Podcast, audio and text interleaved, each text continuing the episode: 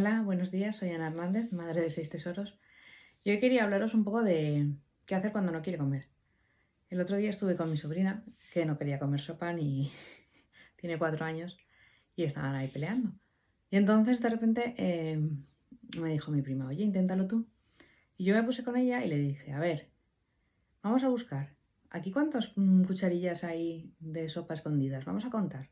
Y empezamos a contar y jugando y distrayéndola, diciéndole que es una sorpresa, que había cucharas escondidas.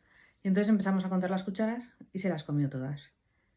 Después, eh, el segundo plato se lo comió bien y luego con el postre teníamos a vez problemas, no quería el yogur. Entonces ya le dije, oye, vamos a ver las cucharas que hay escondidas.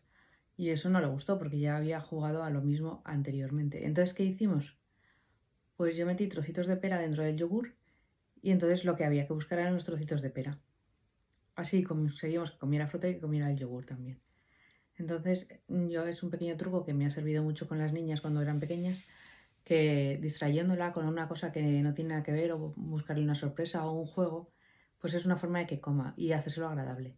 Entonces, sobre todo que no te desesperes, no les pegues gritos, que se asustan y tener mucha paciencia y al final comen, porque al final les van gustando los sabores y lo que quieren es pasarlo bien y disfrutar contigo.